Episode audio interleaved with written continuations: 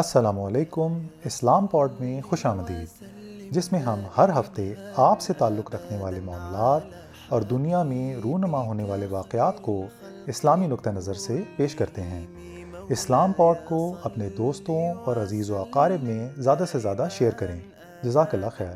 السلام علیکم۔ اسلام پوڈ کی چوتھی ایپیسوڈ مسلمان اپنی خلافت کو کیوں نہیں بچا سکے میں خوش آمدید۔ آج ہمارے ساتھ موجود ہیں صادق امین صاحب، جو کہ ایک پولیٹیکل ایکٹیوسٹ ہیں اور اس موضوع کے حوالے سے ایک خاص سوچ اور نظریہ ہمارے سامنے پیش کریں گے۔ امین صاحب، کیا حال ہے آپ کا؟ کیسے ہیں؟ الحمدللہ، آپ سنائیں؟ الحمدللہ، اللہ کا لاکھ لاکھ شکر ہے۔ ڈائریکٹلی ٹاپک کی طرف ہی آتے ہیں۔ آج کل امت مسلمہ میں یہ ڈسکشن دوبارہ سے ہم دیکھنے ہمیں دیکھنے کو مل رہی ہے کہ جو مسلمانوں کی جو خلافت تھی، اسپیشلی خلافت کا جو ایون جو آخری جو دور تھا، یعنی عثمانی جو خلافت تھی، بہت بہادر لوگ تھے، اور یہ کہ اتنے مضبوط انہوں نے ریاست قائم کی، اتنی زبردست ان کی ملٹری تھی، بڑی زبردست ان کے پاس ٹیکنالوجی تھی۔ استنبول جو تھا، اس کی جو اسکائی لائن ہے وہ ساری دنیا میں مشہور تھی، وہ دنیا کے چوراہے پہ تھا۔ تو ایسی مضبوط ریاست، یعنی ایسی مضبوط خلافت جو کہ دنیا کی لیڈرشپ جس کے پاس تھی، تو سوال اب یہ پیدا ہوتا ہے کہ وہ آخرکار گر کیسے گئی، وہ آخرکار تباہ کیسے ہو گئی؟ یعنی کہ آج اس کی جو باقیات ہیں اس پہ ہی کوئی ستائیس کے قریب ممالک جو ہیں وہ کھڑے ہیں۔ تو پہلا سوال مطلب ڈائریکٹلی یہی کرنا میں چاہوں گا۔ جزاک اللہ خیر۔ یہ جو آپ نے کویسچن ریز کیا، یہ کویسچن امت کے اندر اٹھتا ہے لوگوں کے ذہن میں کہ خلافت کا سسٹم اور اس کا ایک شاندار ماضی جو موجود ہے، جس کے متعلق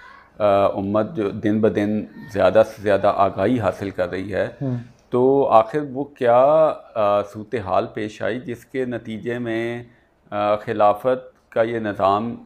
باقی نہیں رہ سکا؟ ہم دیکھتے ہیں کہ معاشرے کے اندر کچھ لوگ یہ کلیم کرتے ہیں کہ خلافت کا نظام ایک پرفیکٹ نظام ہے، کیونکہ یہ اللہ سبحانہ وتعالیٰ کی طرف سے عطا کردہ ہے۔ تو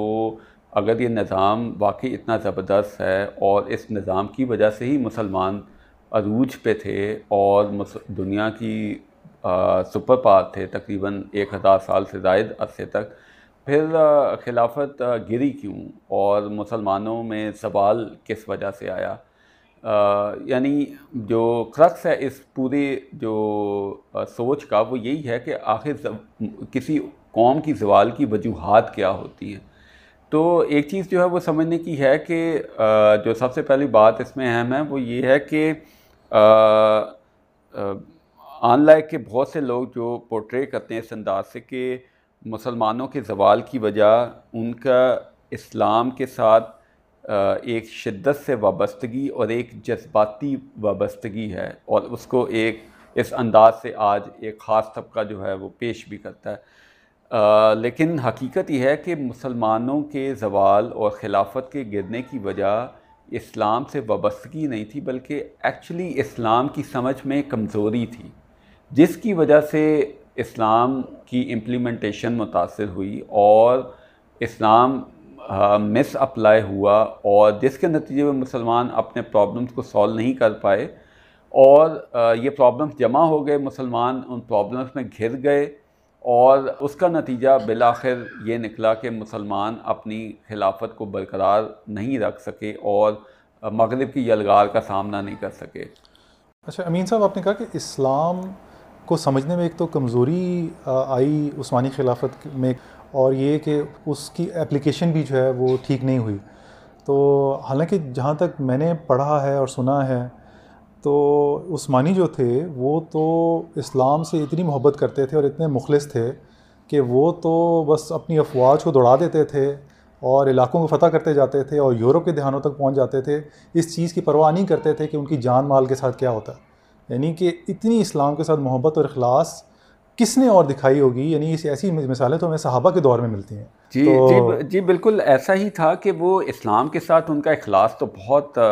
زبردست تھا، اور ان کی بہادری اور ان کا جو علاقوں کو فتح کرنا، لیکن ریاست اندر سے کمزور ہو رہی تھی، اور چونکہ مسلمان سپر پاور تھے اور ان کا ایک دنیا کے اوپر رعب تھا، تو خود مسلمان بھی اس چیز کو جو ہے وہ محسوس نہیں کر پائے کہ ان کے اندر ایک کمزوری آ رہی ہے، اور جیسے میں نے پہلے کہا کہ اس کی وجہ اسلام کی سمجھ میں کمزوری تھی۔ اگر میں تھوڑا سا اس کو الیبوریٹ کروں تو اس کا آغاز اس سے ہوا تھا کہ مسلمانوں کی عربی زبان کی سمجھ میں کمزوری آ گئی، اسٹیٹ لینگویج عربک نہیں رہی، جو خلافت عثمانیہ تھی وہ ترک تھی اور اسٹیٹ لینگویج جو ہے وہ ٹرکش لینگویج تھی، اور اسلام سارے کا سارا جو ہے وہ عربی زبان میں ہے، یعنی قرآن و سنت جن سے جس سے آپ احکامات اخذ کرتے ہیں، جس سے آپ پورے سسٹم ڈرائیو کرتے ہیں، جس سے آپ قوانین جو ہیں وہ اخذ کرتے ہیں، جو اجتہاد آپ کرتے ہیں، اس کی جو لینگویج ہے وہ عربک ہے۔ تو جب آپ کی عربی زبان کی سمجھ میں کمزوری آئی تو پھر آپ کی یہ کیپیبلٹی کہ آپ پرابلمس جو پروڈیوس ہو رہی ہیں ان کا قرآن و سنت سے حل اخذ کر سکیں، اس کے اندر کمزوری پیدا ہو گئی۔ اور پھر دوسرا یہ کہ مسلمانوں کے اندر ایک اور غلط سوچ پیدا ہو گئی کہ اجتہاد جتنا ابھی تک ریکوائرڈ تھا وہ ہو چکا ہے، تمام مسائل کے متعلق کو مزید اجتہاد کی ضرورت نہیں ہے، تو اجتہاد رک گیا۔ تو جس کے نتیجے میں جس کا ایک افیکٹ یہ پروڈیوس ہوا کہ مسلمان جو نئے پرابلمز پروڈیوس ہو رہے تھے ان کا جو حل ہے قرآن و سنت سے وہ اخذ نہیں کر سکے ایک پراپر انداز سے، جس کے نتیجے میں اسلام میں سپلائی ہوا۔ اور یہ چیز بہت اہم ہے سمجھنا کہ اگر جب بھی اسلام کو آپ مس اپلائی کریں گے تو اس کے سائیڈ ایفیکٹس پروڈیوس ہوں گے، اور یہی ہوا۔ اور یہ ہمیں آج بھی سمجھنا ہے اس چیز کو کہ دیکھیں جو اسلام کی جو کرسٹل کلیئر پیور انڈرسٹینڈنگ ہے وہ امپلیمنٹ ہوگی تو اس کے نتیجے میں مسلمانوں کے اندر ایک ریوائول آئے گی۔ یہ ضروری ہے کہ جب آپ قرآن و سنت سے اسلام کے احکامات اخذ کریں تو آپ بالکل کلیئر ہوں کہ آپ کس طریقے سے اجتہاد کر کے ان احکامات کو اخذ کریں اور پھر آپ ان کو نافذ کریں۔ ایسا نہیں ہو رہا تھا، جس کے نتیجے میں جب پرابلم پروڈیوس ہوئے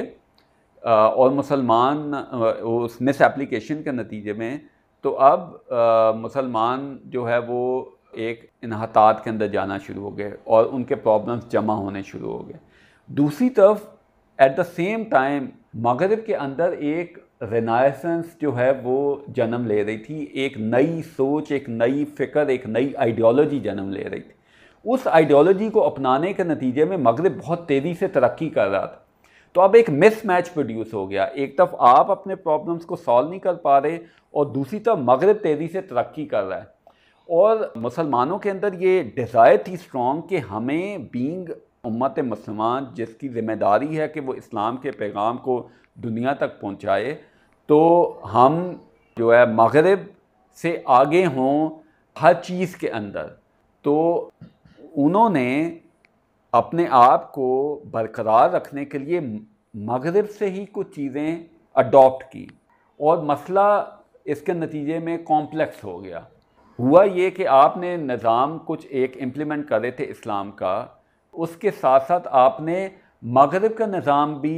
سے بھی کچھ چیزیں امپلیمنٹ کرنی شروع کر دی، تو ایک تضاد، ایک کانٹرڈکشن پروڈیوس ہو گئی۔ یہ آدھا تیتر اور آدھا بٹیر والا معاملہ ہو گیا، اور اس کا نتیجہ یہ ہوا کہ کنفیوژن اور بڑھ گئی، جس کے نتیجے میں مسلمان بالکل پھر جو ہے وہ انکیپیسیٹیٹڈ ہو گئے اور ان اپنے پرابلمس میں ایک یونیفائڈ اپروچ نہیں اپنا سکے۔ ان کے اپنے ہی جو لوگ ہیں ان کے اندر ایک ڈویژن آف تھاٹ پروڈیوس ہو گئی، ایک وہ لوگ تو جو جو کہ مغرب سے متاثر تھے اور وہ جو ہے ویسٹرنائز ویسٹرنائز کرنا چاہتے تھے سوسائٹی کو، اور ایک وہ لوگ تھے جو کہ اسلام پہ چلانا چاہتے تھے لیکن ان کے سامنے اسلام کا نقشہ اب واضح نہیں رہا تھا۔ دونوں طرف مسئلہ تھا، اور جس کے نتیجے میں جو ہے وہ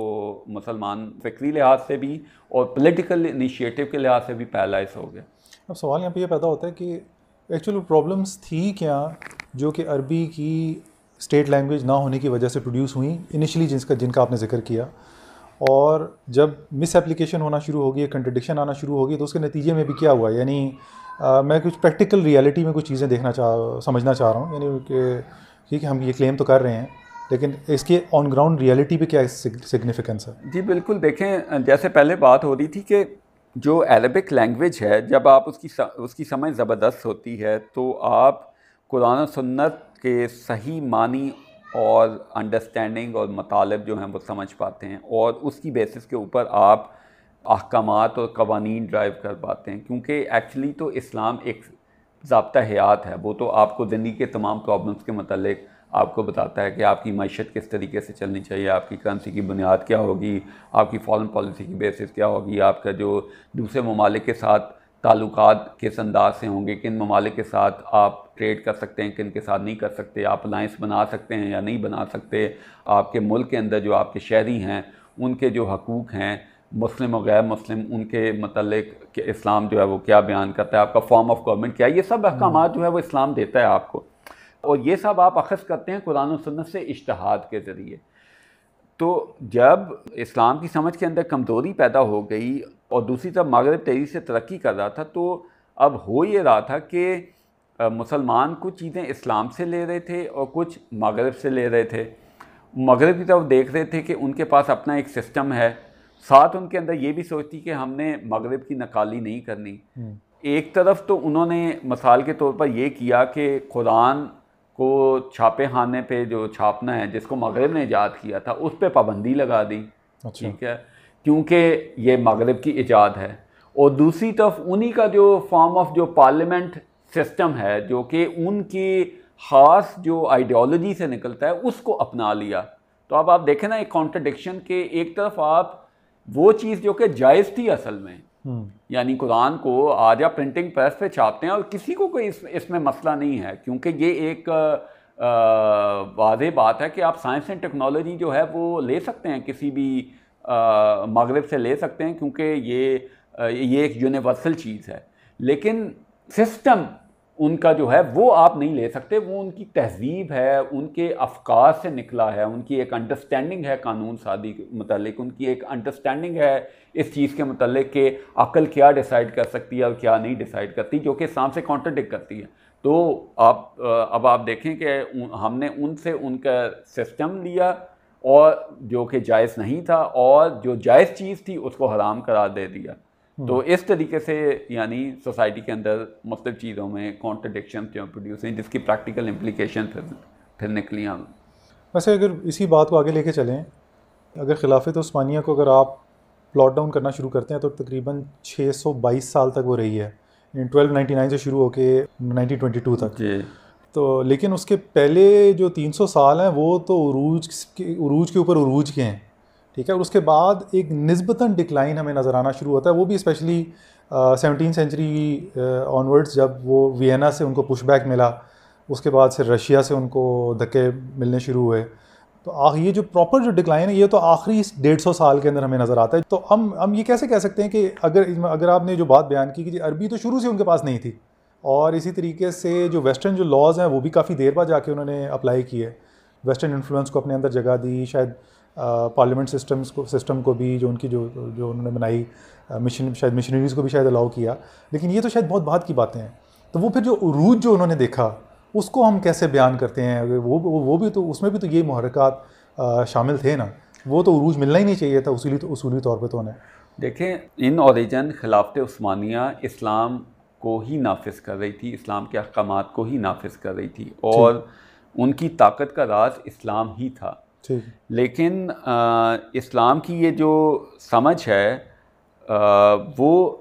کرسٹل کلیئر نہ ہونے کی وجہ سے جب ان کو انٹلیکچوئل چیلنج آیا مغرب کی طرف سے تو وہ اس کو کوپ نہیں کر سکی۔ دیکھیں مغرب کی طرف سے جو چیلنج آیا تھا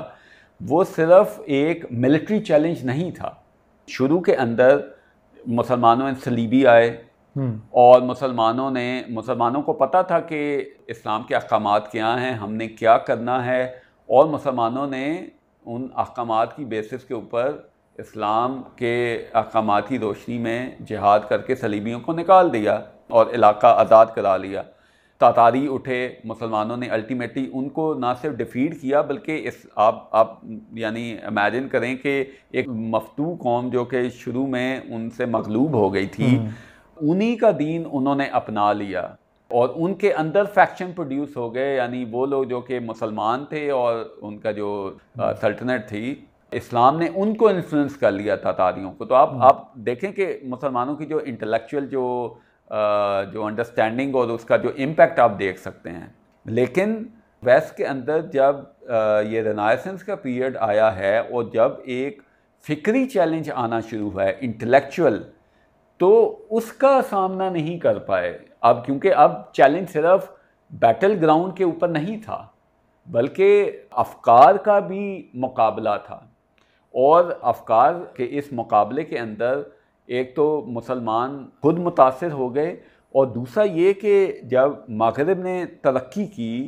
اس کیپٹلسٹ آئیڈیالوجی کو اپنانے کی وجہ سے، تو مسلمان چونکہ ان کی اسلام کی سمجھ کمزور پڑ چکی تھی، تو وہ اپنے پرابلمس میں اس طریقے سے گھرے ہوئے تھے کہ وہ اس طریقے سے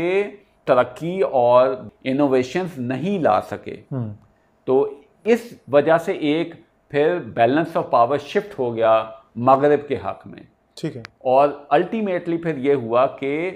مسلمانوں نے جو بیٹل فیلڈ اس کے اوپر بھی مسلمانوں کو شکست ہوئی، کیونکہ ایکچولی وہ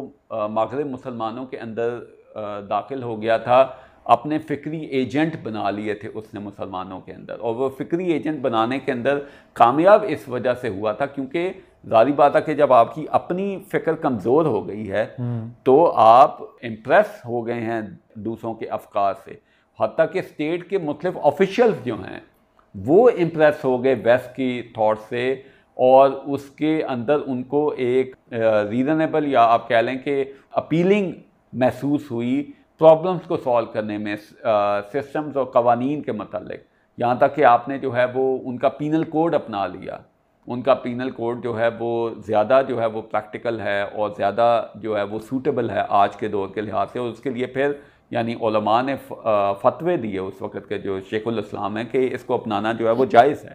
تو یعنی جب آپ کے اپنے اسٹیٹ آفیشیلس متاثر ہو جائیں اسی تھنکنگ سے جو کہ آپ کے دشمن کی ہے، تو پھر دشمن کے لیے تو آپ کو کنٹرول کرنا آسان ہے، یعنی اب آپ کی جو الیجینس ہے اور آپ کا جو جو جس انداز سے آپ کو دشمن کو دیکھنا چاہیے ویسے آپ نے دیکھنا بند کر دیا، آپ کے اپنے اسٹیٹ جو جو کیا اس کہتے ہیں آفیشیلس انہوں نے. تو یعنی آپ دیکھ سکتے ہیں کہ اس فکری انحطاط کا رزلٹ کیا نکلا الٹیمیٹلی. ٹھیک ہے، بس بات یہاں پہ یہ ہے کہ شاید اسے یہ تاثر مل رہا ہے کہ جی مسلمان اس سے پہلے صرف اور صرف جو ہے وہ ایک ملٹری انویژن کو فیس کرتے رہے ہیں، چیلنج کو فیس کرتے رہے ہیں، شاید یہ پہلا کوئی انٹلیکچوئل چیلنج تھا جو کہ مسلمان فیس نہیں کر سکے. اب سوال میرا یہی پیدا ہوتا ہے کہ اگر مسلمانوں کی ہسٹری کو اگر آپ عثمانیوں سے پہلے کی بھی دیکھتے ہیں تو کیا واقعی یہ پہلا انٹلیکچوئل چیلنج تھا جو کہ مسلمانوں نے فیس کیا رینائسنس کے بعد کا جو تھا، یا اس سے پہلے بھی مسلمانوں کو انٹلیکچوئل چیلنجز کا سامنا کرنا پڑتا رہا؟ دیکھیں اس اس انداز سے انٹلیکچوئل چیلنج نہیں تھا کوئی. دیکھیں جو چیلنج مسلمانوں کو آیا تھا وہ فلسفیز کا چیلنج تھا، جو کہ جب مسلمانوں نے مختلف علاقوں کو فتح کیا تھا تو گریک فلسفی تھی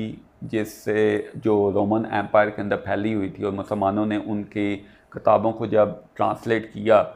تو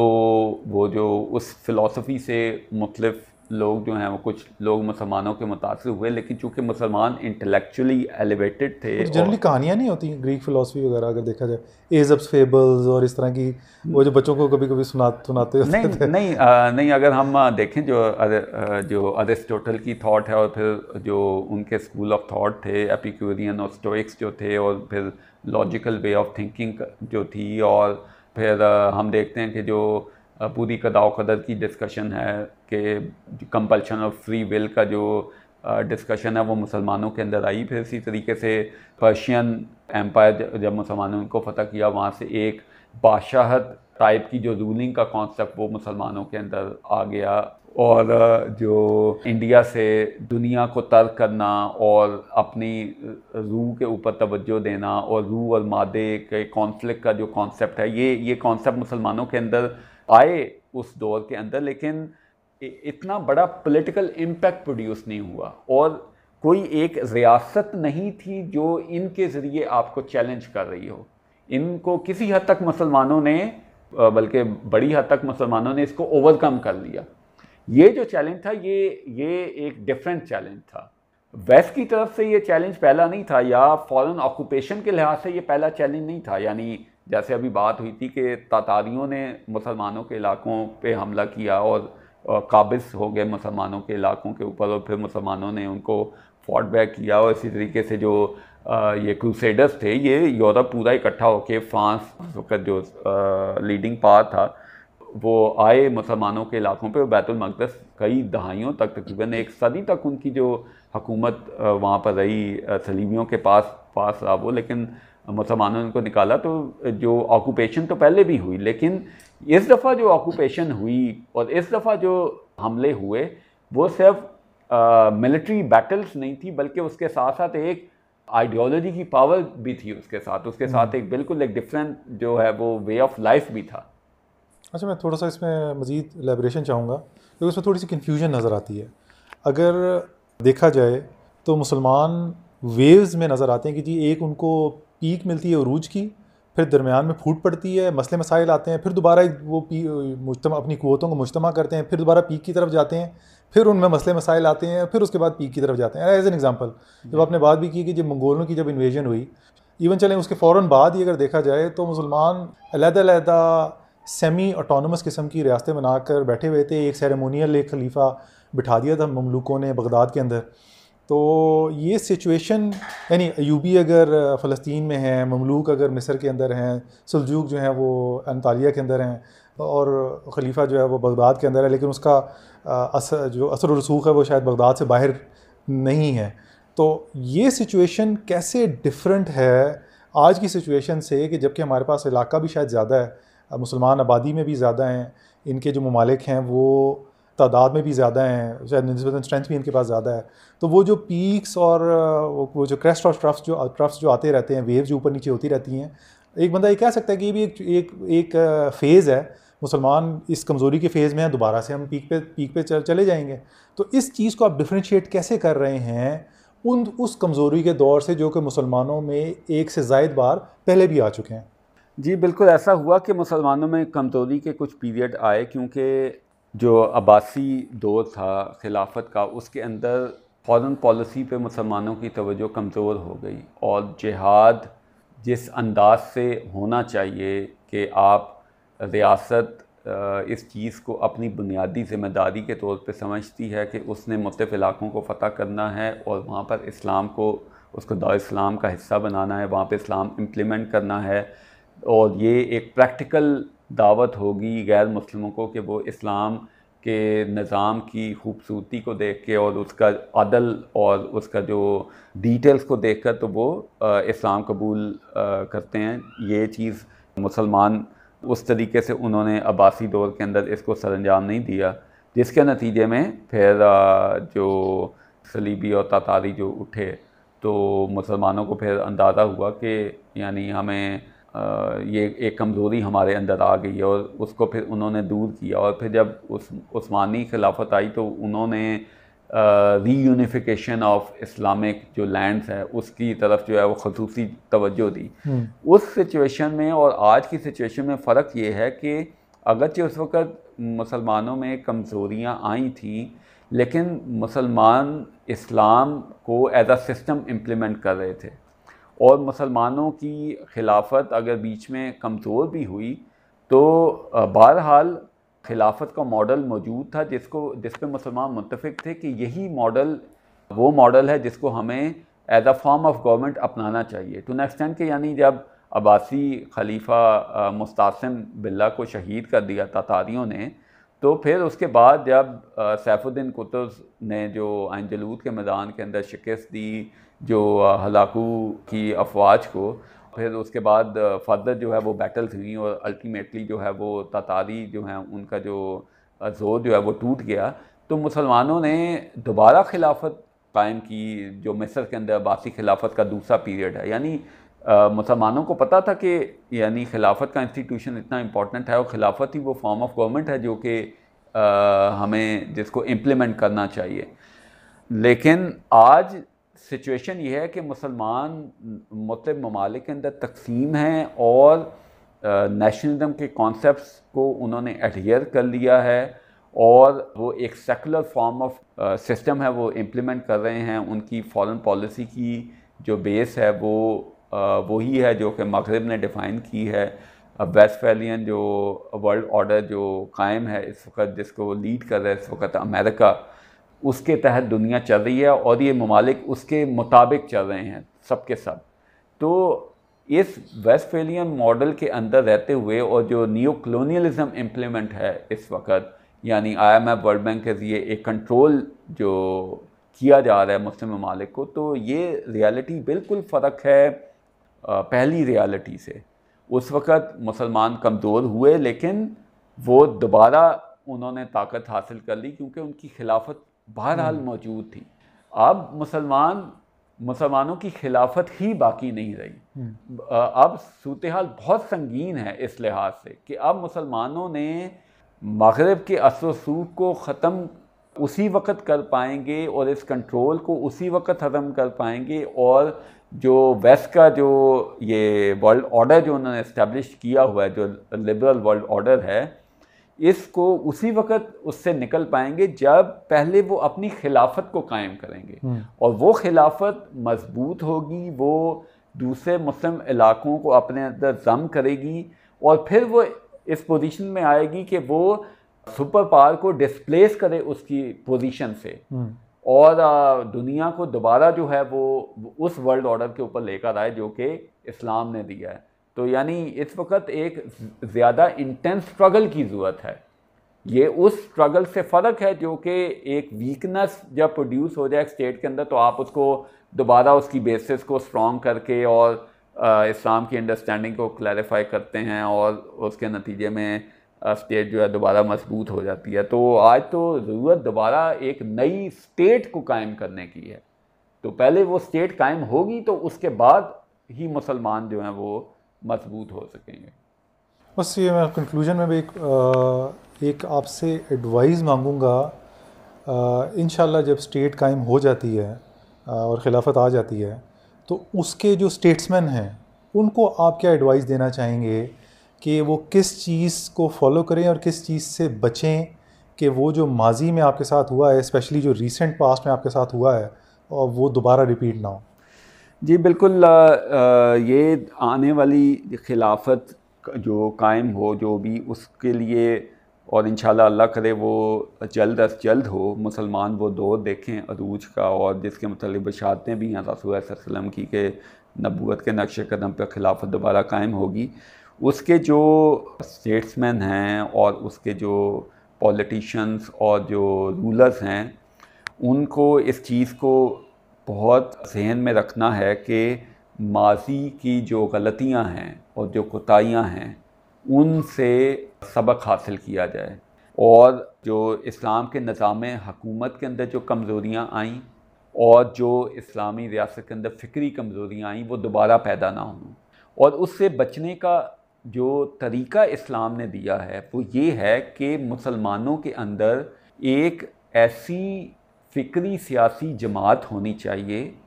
جو کہ اسلام کی ایک گہری انڈرسٹینڈنگ رکھتی ہو، اور وہ معاشرے کے اندر ہر وقت اس چیز کو دیکھ رہی ہو کہ اسلام کے افکار کے اندر کوئی پولوشن تو نہیں آ گئی، اور مسلمانوں کی اسلام کی سمجھ کے اندر کوئی کمزوری تو نہیں آ گئی، اور جو اسلام کی بنیاد کے اوپر مسلسل حکمرانوں کا احتساب کر رہی ہو اور حکمرانوں کو اسلام کو مس اپلائی کرنے سے روک رہی ہو. دیکھیں جب ہم خلافت راشدہ کے دور کو دیکھتے ہیں تو ہمیں یہ صورتحال نظر آتی ہے کہ صحابہ کا ایک گروہ تھا، یہ وہ لوگ تھے جو کہ رسول اللہ صلی اللہ علیہ وسلم نے تیار کیے تھے اور جو کہ اسلام کی بالکل شفاف انڈرسٹینڈنگ رکھتے تھے، جن کے سامنے قرآن نازل ہوا تھا، اور وہ حکمرانوں کا احتساب کرتے تھے. یعنی عمر رضی اللہ تعالیٰ عنہ کو بوڑھی عورت جو ہے وہ کھڑے ہو کر کہہ رہی ہے کہ اے عمر، تمہیں یہ کیا حق پہنچتا ہے کہ تم جو ہے یہ مہر کی جو رقم ہے وہ مقرر کرو جبکہ اللہ سبحانہ و تعالیٰ نے اس کی اجازت دی ہے. تو ایک یعنی بڑھیا بھی اس چیز کو سمجھ رہی ہے کہ اگر اسلام کے حکم کو مس اپلائی کیا جا رہا ہے تو اس کو کریکٹ کرنے کی ضرورت ہے. تو یہ ایک انلائٹنڈ انٹلیکچولی پولیٹیکلی ایلیویٹڈ گروہ تھا معاشرے کے اندر جو صحابہ کی شکل میں موجود تھا، اور پھر اس کے بعد تابعین اور تبع تابعین کی شکل کے اندر موجود رہا. لیکن اس کے بعد مسلمانوں کے اندر ایک اس طرح کا ایک فکری اور سیاسی فہم و بصیرت رکھنے والا گروہ باقی نہیں رہا، اور یہ ایک بہت بڑا گیپ تھا، جس کی وجہ سے جب مسلمانوں کے اندر یہ فکری کمزوری آئی تو اس کو کریکٹ کرنے والا اور حکمرانوں کو اکاؤنٹ کرنے والا اور اس کو ایڈوائس دینے والا، اس کو گائیڈ کرنے والا کوئی ایلیویٹڈ گروہ موجود نہیں تھا۔ انڈیویجولس تھے ویسے، جی انڈیویجولس تھے، انڈیویجولس بالکل موجود تھے اور وہ آخری دور تک رہے ہیں، لیکن جیسا کہ قرآن کی آیت ہے جو اللہ سبحانہ تعالیٰ نے قرآن میں اشاد فرمایا کہ وَلْتَكُمْ مِنْكُمْ أُمَّةٌ يَدْعُونَ إِلَى الْخَيْرِ يَأْمُرُونَ بِالْمَعْرُوفِ وَيَنْهَوْنَ عَنِ الْمُنْكَرِ، کہ تم میں کم از کم ایک گروہ ایسا ضرور ہونا چاہیے جو کہ خیر یعنی اسلام کی طرف بلائے اور نیکی کا حکم دے اور برائی سے منع منع کرے۔ تو ایسے گروہ کے قیام کا حکم قرآن دے رہا ہے، تو ایسا گروہ موجود ہونا چاہیے اس خلافت کے اندر، کیونکہ اس چیز کو سمجھنے کی ضرورت ہے کہ جو حکمرانی ہے بیسیکلی اس کا کام حکمران کا کام ایگزیکیوشن کرنا ہوتا ہے، اس کا کام بیٹھ کے تھنکنگ اور جو ہے وہ انٹلیکچولائزیشن نہیں ہوتا، یہ کام ایک گروہ کا ہوتا ہے جو کہ اس کام کو سنبھالتا ہے۔ اگر آپ مطلب امریکہ کوئی ہمارے لیے اگزامپل نہیں ہے، لیکن اگر آپ امریکہ کو دیکھیں تو امریکہ میں امریکہ کا پریزیڈنٹ ہے، لیکن امریکہ کے اندر تھنک ٹینکس ہیں، امریکہ کے اسٹیٹسمین ٹائپ کے لوگ ہیں جن کے اندر ان کی آئیڈیالوجی جو کیپٹلسٹ آئیڈیالوجی کی ایک فہم اور بصیرت رکھنے والے لوگ ہیں جو کہ مختلف پالیسی ایڈوائسز دے رہے ہوتے ہیں، ایک آپ کو ایک انٹلیکچولائزیشن کا ایک پروسیس نظر آتا ہے۔ تو جو خلافت ہے اس کے اندر ہمیں تو قرآن و سنت سے یہ چیز مل رہی ہے کہ ایک گروہ ایسا ہونا چاہیے جو کہ خیر اسلام کی طرف بلائے اور نیکی کا حکم دے اور برائی سے منع کرے، وہ گروہ تبھی یہ کام کر سکے گا جب وہ اسلام کی ایک گہری انڈرسٹینڈنگ رکھتا ہوگا۔ اگر وہ اسلام کی ایک گہری انڈرسٹینڈنگ نہیں رکھے گا تو کس طریقے سے وہ پھر حکمرانوں کا محاسبہ کر سکے گا جب حکمران کسی بھی قانون کو صحیح اجتہاد کی بنیاد کے اوپر اب نہیں اپنائے گا؟ تو اس کا مطلب یہ کہ اس کی اپنی کیپیبلٹی یہ ہونی چاہیے کہ وہ سمجھ رکھے اس چیز کو کہ اجتہاد اور کس طریقے سے ہوتا ہے، اور درست اجتہاد جو ہے وہ اس کی شرائط کیا ہیں، اور اجتہاد جو نافذ کیا گیا ہے اس کے اندر کیا مسئلہ ہے، تبھی وہ یہ کر سکے گا۔ تو ایسا گروہ ہونا بہت ضروری ہے۔ جزاک اللہ خیر امین صاحب، آپ سے بات کر کے یعنی کافی کنفیوژنز بھی دور ہوئیں اور ہمیں ایک ایک طرح سے ڈائریکشن بھی ملی ہے کہ آگے ہمیں کیا انشاءاللہ کرنا ہے، اور یہ کہ اللہ سبحانہ وتعالیٰ سے دعا ہے کہ وہ جلد جلد از جلد ہمیں کامیابی اور کامرانی والی ریاست عطا فرمائے جو کہ مسلمانوں کا عظیم ماضی دوبارہ سے لوٹا دے۔ جزاک اللہ خیر۔ انشاءاللہ آمین، جزاک اللہ خیر، آپ کا بھی بہت بہت شکریہ۔